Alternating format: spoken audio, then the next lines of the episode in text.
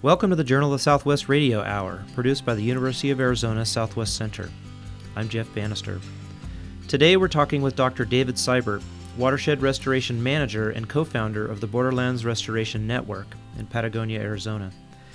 David is a cultural anthropologist who has worked in ecological restoration and education for more than 20 years, drawing from diverse fields of interest hydrology, horticulture, Japanese garden design, firefighting and management, historiography, and social memory.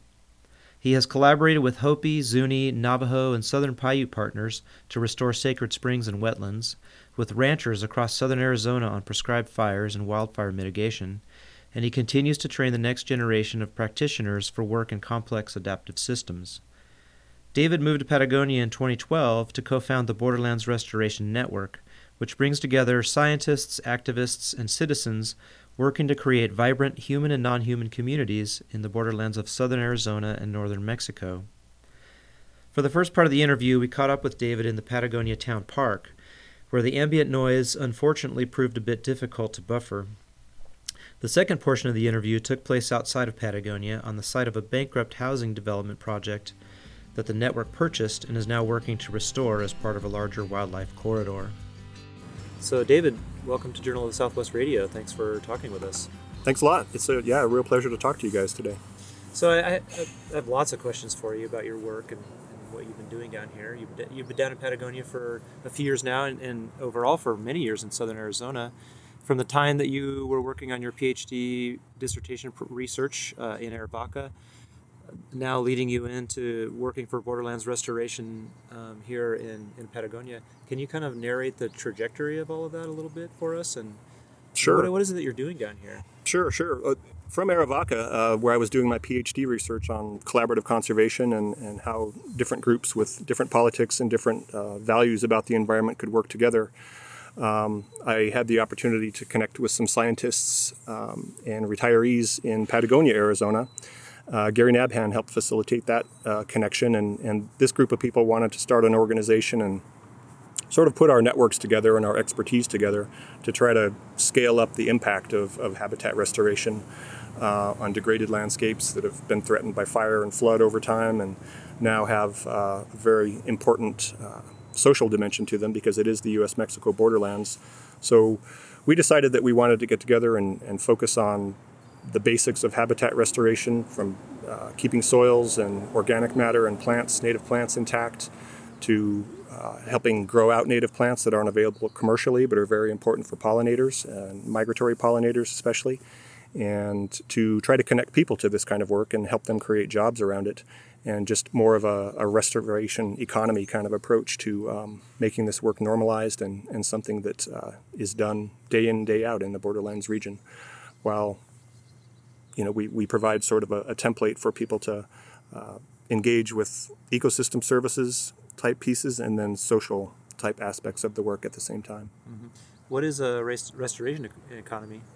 Restoration mean? economy is not a term that we came up on our own, but and it's one that, that people still try to define. But I think it's a good one. It, it, it sort of serves to encapsulate the idea that that habitat restoration work is directly connected to human health and, and livelihoods, and that people can actually make a living uh, caring for the places that they live. Uh, that's often the way that we, we formulate it ourselves. So we'd like to encourage people to, to think about going into just about any aspect of human endeavor, but with the idea that what they're contributing to is, is maintaining or enhancing and improving um, ecosystem health, and that can be water quality and quantity or migratory pollinators and uh, birds and others that, that move through an area. Um, but the, the idea that people can be lawyers and bookkeepers or ecologists, anthropologists, and contribute to the region in many, many different ways would all be kind of uh, part of a larger network and a larger kind of pulling in the same direction to improve quality of life for living and non living things, I think. it's a pretty fascinating concept when you think about it. I've been thinking a lot about how me and I mean I'm sure many so many of us are constantly thinking about and worried about the ways that we live out of integrity with the places that we're rooted in. And I think that's such a tricky question in this moment, especially because our lives are so plugged into global networks and we're so beholden to those networks for what we consume. You know, the food that we eat, uh, you know, the energy that we use, right? Transpose. So I guess this is kind of more of a comment on what you're doing, but there's kind of a question in here too that you know seems like how it seems like the the uh, restoration economy idea in a way kind of ties into that that question.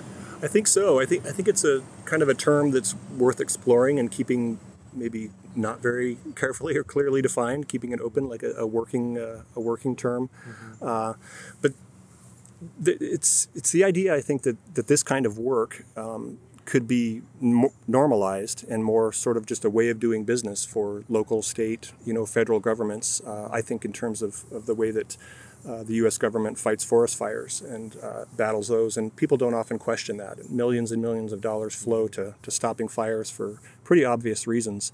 Uh, it just seems that, you know, if we want to do post-fire rehabilitation to protect watersheds, which protect drinking water, you know, quality and quantity for downstream towns, for example, um, this could be the kind of work that is so automatic. It's so much a part of you know our culture and the fabric of what we do day in and day out. Whether you're a lawyer or a bookkeeper or an ecologist or a retiree or what have you, that that this kind of work would it would just be a question of where we do the work, where the greatest emergency is, and not a matter of fighting for scant funds mm-hmm. to get the work done in the first place. So. Mm-hmm a lot of what we do is sort of um, hopefully practicing what we preach and demonstrating that this kind of work has an impact not only on the ground, where you can see habitat improve, you can see a greater diversity of, of plant species and animal species after we've done our, our work uh, with erosion control and planting and that kind of stuff. But you get the feedback from the people who actually do the work who are often, often surprised by how it makes them feel mm. to, to connect by actually building things with their hands, uh, with hand tools, with what is often uh, very minimal, low tech kinds of efforts, but very extensive and broad across the landscape, so that we, you know, we're building thousands and thousands of rock and wood structures to keep moisture on the ground and to um, keep things intact, but we're also sort of running hundreds and hundreds of people through our programs on these active work sites, and that includes youth programs in local communities, uh, a lot of a lot of uh, teenagers who have never had a job before, and so they've got to apply for a job, and and we sort of just demonstrate you know what's possible and give them an opportunity to connect. Uh, not all of them are interested in the work, but there again, we're trying to make sure that they understand that you know we need people to keep our books and to you know um, help us take care of our buildings and all of that. That can all be part of the yeah. restoration economy too. And of course, yeah, we all drive trucks and we use metal and wood tools. So we're not automatically against you know what could be called an extractive economy, but um, we do think there's a, a, really large opening and a need for a, a, non-extractive economy that's not necessarily against anything, such as mining and that kind of thing, automatically, but we want to be very, very much pro environment, so to speak, and pro uh, creating opportunities for people to engage at whatever level they want including whether they want to connect with us and get a master's degree or finish a paper for a class or a PhD or like our uh, like our very active volunteers uh, in Patagonia who are always looking for ways to contribute and, and make the place better and to celebrate it at the same time that this is worth doing. Mm-hmm. Yeah. So in a way, there's kind of a you've got the restoration ecology, but there are all kinds of, I guess you'd call them uh, moral, ethical dimensions to the work, and also it seems like from what you're saying, a big emotional um, dimension as well. Mm-hmm. Is that? Can you talk a bit more about that? Well, it's true, and that continues to surprise me when I have uh, people out. You know, when they're they're young people who will reflect on the work at the end of the summer, and they'll say things like, you know, I didn't realize that I could bring a river back. You know, I didn't realize that I could help plants grow just by you know having doing a few tweaks on the landscape, or a group of inmates that I worked with that had pretty bad attitudes in the first few days of our work. But once they saw the effects of it after the rains had come and they saw sediment build up and they saw that their structures were intact, they were in and they were excited. And you could barely stop these guys from gearing up and, and running out into the field to see how their structures had held up after a big rainstorm. And that's something that, you know, some of our people have called sweat equity, where people they really do sweat and bleed sometimes and uh, cry and laugh and, and, share food and all the rest right on sites where they've built something and they've done it together rather than as individuals and you know frankly not mediated by digital devices uh, except to the extent that those devices can help us do our work or, or celebrate it and get the word out but um, there might be a, a need and an opening for people to connect in really physical ways. You know, Yeah. just because of who we are as as biological you know beings uh, that can connect with inanimate objects and manipulate them and move them around and have effects you know far beyond the the microsite. So that you could scale way way up and look at this as something that happens across hundreds and thousands of square miles and acres or scale right down to a single structure that somebody walks up to and sees wow that that did work. I doubted it but boy that that did exactly what you said it was going to do that's very gratifying yeah No kidding. Yeah, I was thinking as you're talking, I just kept thinking about,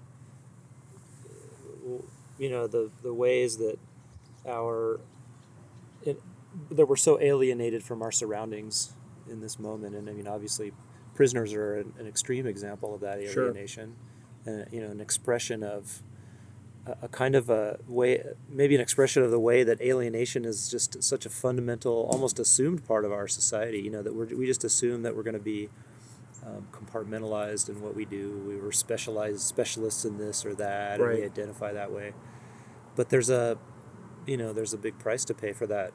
Uh, what both alienation and hypermediation. It just seems like there's a real need for us to, um, you know, to touch the earth or to to, you know, get a sense of those roots that we have. There could be, yeah, connections. and and some of the most basic fundamental stories maybe that we think we've already told or we've told so many times that it gets kind of exhausting. Uh, maybe those kinds of stories are worth telling over and over again. You know, to to make sure that people realize that this kind of work is being done and it does have effects. And you know, some of the most gratifying work that I've done is.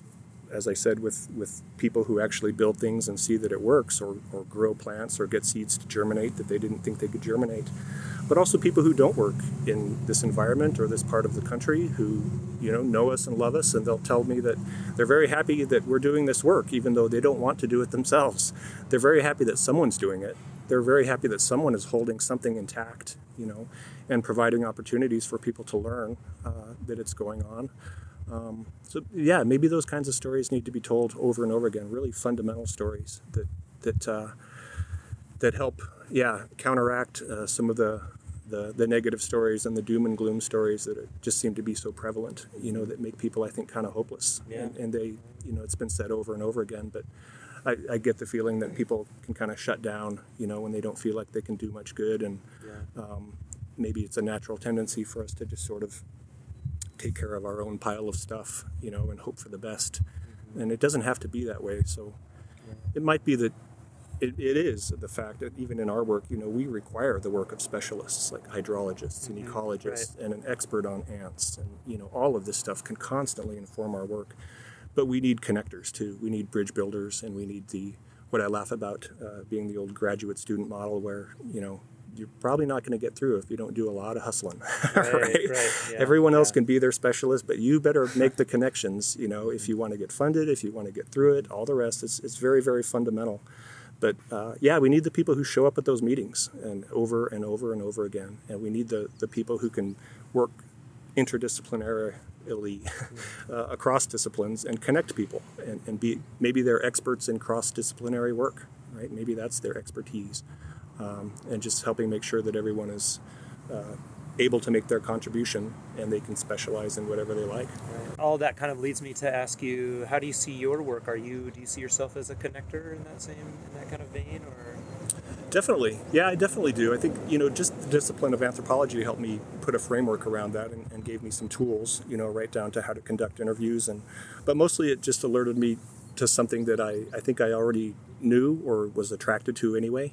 It's just the fact that, um, you know, there can be sort of an open ended, not very discreet um, way of going about that work that, that is a matter of, of constantly connecting people and seeing where their interests overlap, uh, including when they perhaps don't agree on politics at all, but they do agree on the fact that water is important, whether you're growing grass for cattle or you're you want water intact for um, for a town, or you want pools of water available for endangered species that are migrating through. Right? If everyone can sort of you know collapse down on those areas of overlap, sort of Venn diagram style, then I think we find in those those Venn diagram overlaps a lot of places for overlap, overlap, a lot of places for work that can get done uh, sort of in spite of ourselves sometimes, in spite Yeah. of our some of our worst tendencies, which are normal and natural and understandable. But uh, yeah, there's there's room for more for sure. There's room for, for someone to be a, a connector and to um, constantly be communicating among different people and making sure that they know that they've got a contribution to make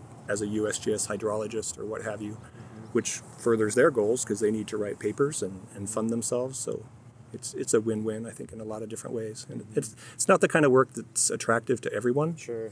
But it's just it's really really important uh, because people aren't likely to beat your door down, you know, with with offers of lots of funding or opportunities. You kind of have to create them yourself. You know, you need to go to those rancher meetings and make sure that they know that, you know, you're here for for improving habitat and when you can get Fish and Wildlife Service uh, to put their money on a private land ranch because they share values, well, something's happened then, as opposed to stopping at that fence line, which is, is so easy to do, mm-hmm. And so well within everybody's job description. Right? Yeah. If they've got, if they're in charge of a certain piece as a manager or a landowner or a district forester, um, they do kind of have to stop at the fence line. And we like to be the group that can help people work beyond the fence lines or kind of yeah be sort of a boundary organization in that way well if you're looking at a landscape as a you know a totality of a lot of intersecting processes and things objects and beings mm-hmm. you know human and non-human. Yeah. Um, you can't help but to connect. You have to look at the at the connection. The same would be at a, you know the level of a broader region i guess or and that's one thing I noticed that um, I, have I've just seen, as you know, I've been following your work for a pretty long time because I'm a fan, and also um, from being on your dissertation committee, I sure. just remember the way that you put a lot of disparate processes together um, in that analysis. I thought mm. was done in a very in a very clever way, and it, and I know it's not easy to do, but. I can see how you're still kind of doing that in this that continues on in this work. Yeah, I appreciate that very much. That was a um, sort of an opportunity that presented itself relentlessly as I was living and working in Arivaca and working, you know, with ranchers and, and wildlife refuge managers that um, almost took pleasure, I think, in not getting along and, and not being in the same room, frankly, um, left over from what were called the range wars when uh, people had pretty strong opinions about what should be done on, on the land, in, in spite of the things that they agreed on. Uh, they weren't really interested in, in tending to those things. So as I, you know, as that work was going on during my PhD dissertation, I was just overcome, like so many people were, all people who worked in the Altar Valley, by just the number of people moving through the landscape and trying to, you know, seeking better things and, and putting their lives at risk uh, in doing so and moving across the landscape. And um, that was the relentless kind of piece that, that I eventually had to turn to and wanted to talk about people's experiences of living in rural areas along the border and, and how they accommodated in their daily lives as biologists or ranchers or wildlife refuge managers this this steady stream of, of travelers moving north and, and leaving signs behind, leaving objects on the landscape that um, someone like me was very fascinated to be amidst, but um, they just wouldn't go away. So I felt it was necessary to kind of turn to those objects on the ground and, and let them resonate in the way that they do for everybody who, who lives in such a place that it just changes constantly by day, by night. Uh, that happened to be a time in, around 2007, 2008, where I guess they call it now the surge of people coming, you know, north uh, was happening, and I walked right into that looking to count grasses and build erosion control structures and see why people weren't getting along and see if they could get along. And um, so that resulted in a chapter in a book. But this other piece, you know, the, the other piece of, of all the, the tragedy and hope and beauty and everything swirling around me demanded attention. So I, I kind of turned to that. And thankfully, people like you and my dissertation committee uh, welcomed that. so. So, David, we're out here on the outskirts of Patagonia, and we're looking at some of the uh, project area, or one of the project areas that Borderlands Restoration Network has uh, has been working on for some time, and uh, we're looking south. We're actually sitting on the back of a U of A, on the tailgate of a U of A vehicle, and we're looking south here. It's beautiful after. It's a beautiful morning. It's so green out here. It looks like it's been raining quite a bit. Huh? That's incredible. Yeah, yeah. Uh, plenty, plenty of rain um, out here, and everything responds right away. There's really high density and all the various colors of green you can imagine. And what are we? We're sitting in the midst of what looks to be uh, uh, some kind of housing development, but there's nothing really developed out here. Can you tell us a little bit more about this? Sure. Yeah, this is part of uh, Borderlands Restoration Network's story of um, not only connecting different individuals with different capacities, but also different organizations. And in this case, a group of us got together and started an organization called Wildlife Corridors LLC, specifically to protect this uh, wildlife corridor that had been designated, uh, I believe, in 2006 or 8 by Northern Arizona University and Arizona Game and Fish as one of the most important wildlife corridors in uh, the southwestern U.S. That attracted the attention of developers who wanted to put 200 houses out here over the um, spread of about 1,500 acres of really prime habitat, incredibly beautiful. And they went bankrupt before they could actually get houses on the ground, but there are remnant roads and a little bit of an electrical system and water system. So we got uh, people together, created that organization to purchase the property from the bank. Yeah, we were able to buy the whole property from the bank, and they were very glad to get rid of it at a, at a discounted price. And the idea was that we uh, would preserve it as a wildlife corridor and um, keep it open for movement of a number of species, including probably the jaguar that uh, has been sighted, documented in the Santa Rita Mountains. So that's exciting for, for lots of people. Um, and yeah, to just sell a few lots, uh, maybe in the south end to pay off the mortgage and have tiny houses out here, but to keep the rest of the corridor intact for uh, conservation purposes, but also to do restoration on the property because it had been abandoned so long. Uh, there's a lot of bare dirt areas and um, a lot of negative effects of roads are in the northern end of it. And so we've been uh, uh, writing grants to get money to do restoration projects and then use the entire effort uh, protecting the corridor through conservation and then doing restoration on the actual on the ground itself as uh, kind of just a big platform for education and demonstrating what people can do and and how different agencies can fund work that, that they're required to fund. Uh, so we kind of make it easy for them to bring the money out here, and then we bring youth and, and others from the local communities out here and employ people to, to take care of this place and stabilize it and, and learn from it and then enjoy it too at the same time. So always trying to accommodate that mixed use kind of approach that it has to include recreation and dog walking and you know those kinds of things. Uh, but to ask people to participate in that management and, and help us do the work. It's, it's got a lot of people in the community very excited about volunteering, and that's our lifeblood as an mm-hmm. organization. Um, and it's also very important to you know Borderlands Restoration Network to to to be a, a, networking organization for individuals, but also for organizations that exist now or that might start up in the future, um, such as one of our partners, Deep Dirt Farm, just down the hill over here. Uh, has greenhouses where uh, women's empowerment events go on, uh, or they grow food and do erosion control. And that's a separate nonprofit entity, but it's taking advantage of Borderlands Restoration Network structure and our admin structure to facilitate grant writing and grant administration and all those kinds of things that people who want to work in the dirt uh, don't want to mess with. Nice. What uh, can you tell me why this? Uh, what is it that makes this place so ecologically diverse? Yeah, it happens to be. Uh, yeah, the the biodiversity here, I guess, is is off the charts in terms of uh, the number of species, the density and diversity both, but also threatened and endangered species because it tends to be at the margins of a number of different uh, mountain ranges coming from the south, uh, Sierra Madre Occidental, the Rocky Mountains from the north, Chihuahuan Desert from the east, and the Sonoran Desert from the west. And we're also at right here in Patagonia at an elevation of about 4,000 feet. So you tend to get that vertical uh, sort of crossover as well from species that exist at, at higher elevations that come down as low as, as this, and, and the species that are at lower elevations that creep up into the upper ends of their range. So it's sort of a middle ground where lots of things uh, cross over, uh, including you know people coming north looking for better opportunities and uh, mm-hmm. organizations in Patagonia that want to help them at the border and make sure they're healthy and, and safe in response to some of the negative uh, negative effects of, of those attempts to cross and, and to move across the landscape.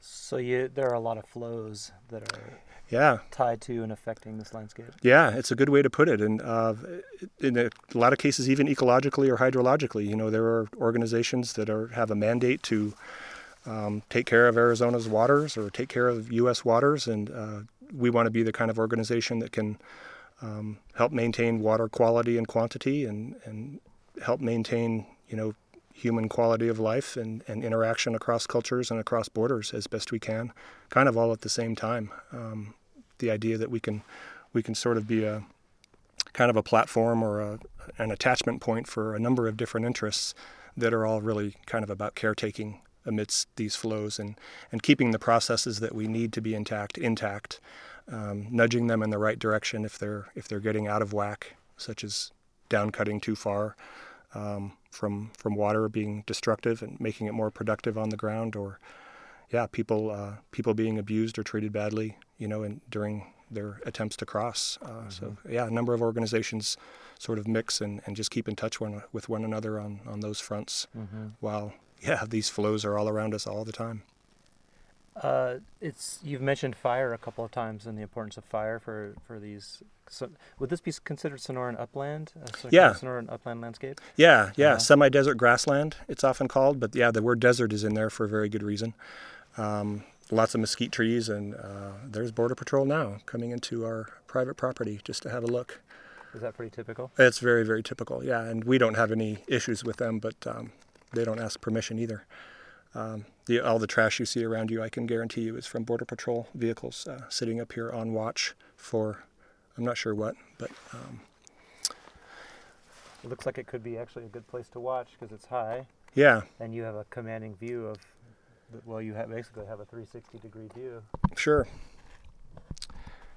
Yeah, we do see evidence of, of migrants out here. Uh, nothing like you know you would see in Arivaca and some of those more open areas that aren't you know blocked by large mountain ranges that are difficult to cross. But you don't have to go very far outside of Patagonia until you start to find people and, and evidence of people moving across the landscape, yeah, looking for uh, for better ways to be in place. Mm-hmm, mm-hmm.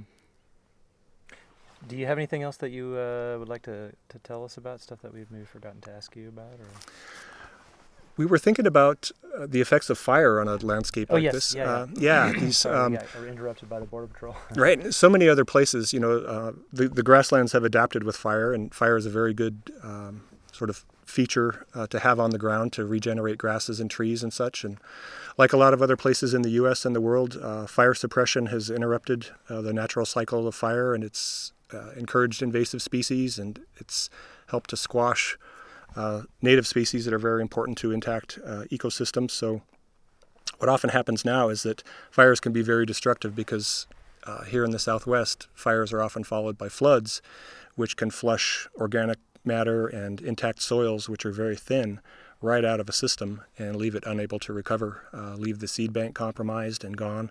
So that's a big part of what Borderlands restoration can do is to come in after a fire, even a natural lightning strike, and put down erosion control structures that keep hydrology and soils intact. And um, I think one of the things we'd like to do is be kind of a hotshot crew of restoration, uh, if we can, and, and have other organizations be the same kind of go-to organization that uh, the Forest Service or whatever form of government calls on to hustle out and, and build things uh, right after a fire before the landscape unravels and, and gets worse because these things don't tend to, to heal on their own. Um, but fire naturally is very much a concern as people move into these areas and they want to build houses in beautiful places like this wildlife corridor and mm-hmm. to uh, then protect their homes and they want agencies and professionals to protect them um, from fire. Uh, so there's yeah that that can be a pretty hot uh, political debate uh, about whether or not to put fire on the landscape and how expensive it is and what to let burn when and where. Um, I suspect that'll be a, a really big topic for for politics and management, whether anyone likes it or not, mm-hmm. into the future. Yeah. Ha, are there examples of hotshot restoration crews in the world? Is that does that actually is that a thing? Not that I know of. No. Um, even it, in my early days of this work, I was embarrassingly uh, shocked to learn that uh, in Mexico there just aren't the the firefighting type crews that we have in the U.S. It's just a, a different approach and a different uh, way to, to manage money in places, and um, you know, for all we know today, uh, the U.S. United States ecosystems could be a lot healthier if we didn't have people constantly fighting these fires and spending millions and millions of dollars. Um, but no, I don't know of anything like that. Um, it tends to be very expensive to fight fires. We do have in the U.S., you know, very organized, uh, what are called burned area uh, recovery teams um, that go out and assess post-fire. Uh, what could be done, and, and, small efforts are made to reseed or to do a little bit of erosion control. But there again, it, um, most people will agree that that, that whole system needs a lot of work. It, it needs more uh, eyes on it. It needs more funding. It needs to be taken more seriously because a lot of the work that's done washes away immediately, uh, maybe because it's not targeted as well as it could be, and uh, maybe just doesn't get enough emphasis. Uh, the, the fighting the fire and putting it out is always the emphasis, and then if there's a little bit of money to do any restoration or to keep things intact, well, that's great, but it, often there's not. Mm-hmm. So, do you feel that that is uh, starting to change? That that there's more seems like there's more recognition of the role of fire in landscapes, and we're taking it seriously. Yeah, I think so. It, it, yeah, it's really gratifying, uh, even to have worked in Arivaca out in the the Altar Valley with um, you know, high-powered funders, foundations, and, and government groups that uh, were interested in getting such a good read on the landscape and doing so much planning that people could literally pick up the phone if there was a lightning strike or even a, a human-caused fire and agree that they were going to let it burn to a certain point because it had already been incorporated into the management plan that this place does need to burn in order to regenerate and to not grow so much, um, you know, with vegetation that it becomes a dangerous fire or a soil uh, stabilizing fire.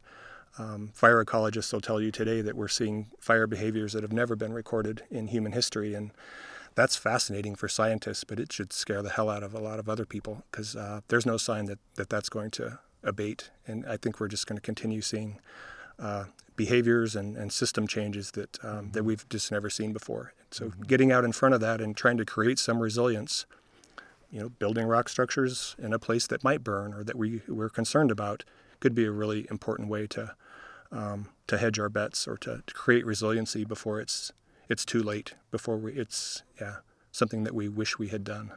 And why not direct funds to actually create jobs around doing that work? Mm-hmm. You know. And are you actively um, working with this land, terraforming this landscape? Are you doing some things in this this area that we're sitting in the midst of here? We are for sure. Uh, just the lack of maintenance, the lack of eyes on the ground, are really apparent out here because there were a few ponds dug that never got developed into ponds. We're going to rehab those now for endangered species refuge uh, for for small fish, which is really fun and gratifying. Gets a lot of people excited. A lot of berms that were put up to protect areas have breached, and so they have created uh, destruction and erosion that, that we know we can fix. But it's a really, really clear example of just not having people caring for a place day in and day out, of not maintaining it, of not having their eyes on the ground in exactly the same way you would in your front yard or your backyard, where putting a little bit of effort, a little bit of money and time into repairing something today is going to save you a lot of time and money into the future. So we're the ones who kind of enter the landscape that's been slightly compromised, and the time to, to do those repairs is right now. And uh, mm-hmm. it's great to see that a lot of um, state and federal agencies recognize that. It's just a matter of us, you know, writing the grants and attracting the funders here to, to get the work done. Um, but when you you know you start talking about doing that work that everyone believes in, and creating jobs for teenagers who have never had jobs, and providing volunteer opportunities for very active, intelligent people out of the corporate world and encouraging you know people to buy backhoes or to, to buy, invest in tools that they know are going to be employed in active projects, then you've I think you've really got something going. Um, it's it's exciting, for example, to hear a, a backhoe operator come to me over and over again asking if I have any more restoration projects to do because he's very intrigued with how the water moves and how he can use his machine to to make this system better. Uh, again, it's another one of those unintended unexpected consequences. But you know, this was a man in Arivaca who was very happy to push dirt and dig wherever you wanted, and very happy to be paid to do that. Well, I started talking to him about stream restoration and the techniques and the way to read the landscape and what our inputs are like. And we don't want to be too aggressive, but let's tweak here and here and here. And he caught on to it immediately. Like that's just got his mind spinning. And mm-hmm. it's very, very simple. But um, th- to do that kind of thing and get people hooked in in that way is just is just not very difficult. If you can open up those spaces and have those projects, like I talked about, that are constant and rolling over and over and over throughout the landscape from design to planning to actual installation, then you've got a number of, of points at which people can attach on um, for and reach their own goals, I think, along the way. So that's yeah, it's really, really gratifying and exciting.